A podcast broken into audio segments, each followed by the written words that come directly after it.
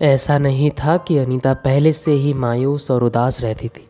दूसरों की खुशियों में खुश रहने वाली अनीता आज पहले जैसी नहीं रही। दरअसल, बात दो साल पहले की है। मैं ऑफ़िस से घर लौटकर हाथ मुँह धोकर खाना खाने बैठ ही रहा था कि उसी बीच राहुल की दोस्त शिप्रा का फ़ोन आता है। राहुल, हमारा इकलौता बच्चा, बहुत ही होनहार, समझदार और नेक दिल का लड़का। अपनी मेडिकल की पढ़ाई दिल्ली में कर रहा था। फ़ोन पर शिप्रा की घंटी देख के थोड़े असमंजस में मैंने अनीता को आवाज़ लगाई।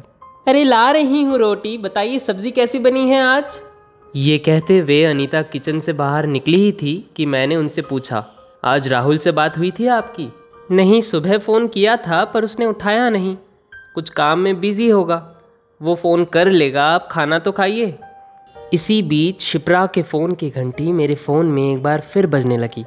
मैंने फ़ोन उठाया और उस ओर से आवाज़ आई। हेलो अंकल हेलो अंकल, नमस्ते, मैं शिप्रा बोल रही हूँ। हाँ बेटा, बोलो, कैसी हो? जिसका जवाब ना देकर शिप्रा कहने लगी। अंकल, वो राहुल का एक्सीडेंट हो गया है। उसे थोड़ी लग गई है। क्या आप और आंटी अभी यहाँ के लिए निकल सकते हैं? उसके गले के भारीपन से मुझे अंदाज़ा होने लगा था कि चोट थोड़ी तो नहीं है।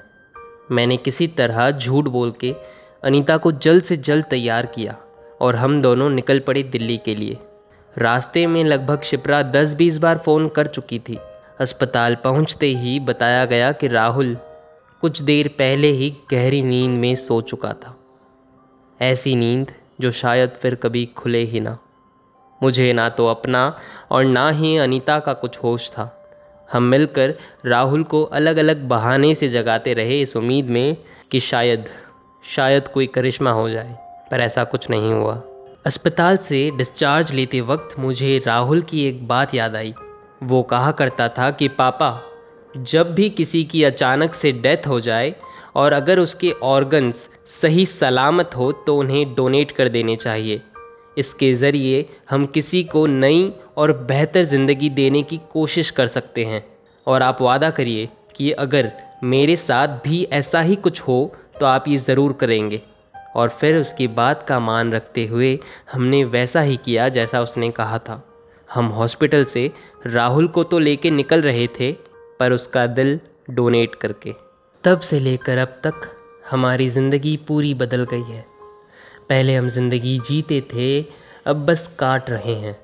आज फिर वही नया सवेरा, जिसमें कोई नई बात नहीं थी। मैं ऑफ़िस के लिए निकल ही रहा था कि फ़ोन की घंटी बजने लगी।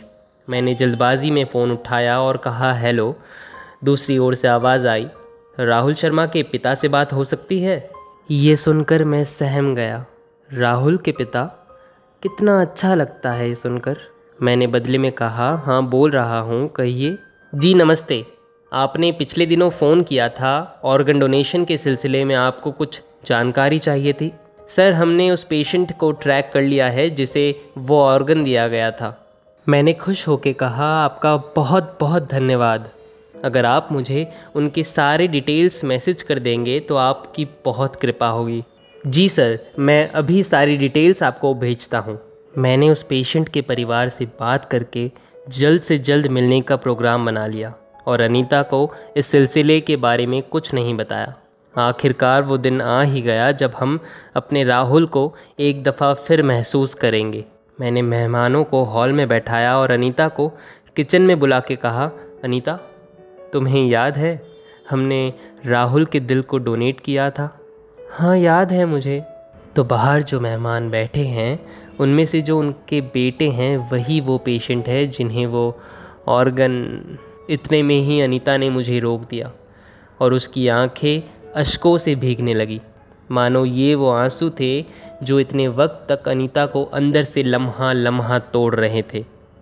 अनीता अपने आंसुओं को पहुँचती हुई कहने लगी, आप बाहर चलिए, ऐसे मेहमानों को अकेला छोड़ना अच्छी बात नहीं है। उसकी ये बातों को सुनकर ऐसा लगा कि आज मैंने अपनी पुरानी अनीता जो कहीं गुम हो चुकी थी, उसे वापस पा लिया हो। हमारे जीवन के सबसे अच्छे पलों में से ये एक है।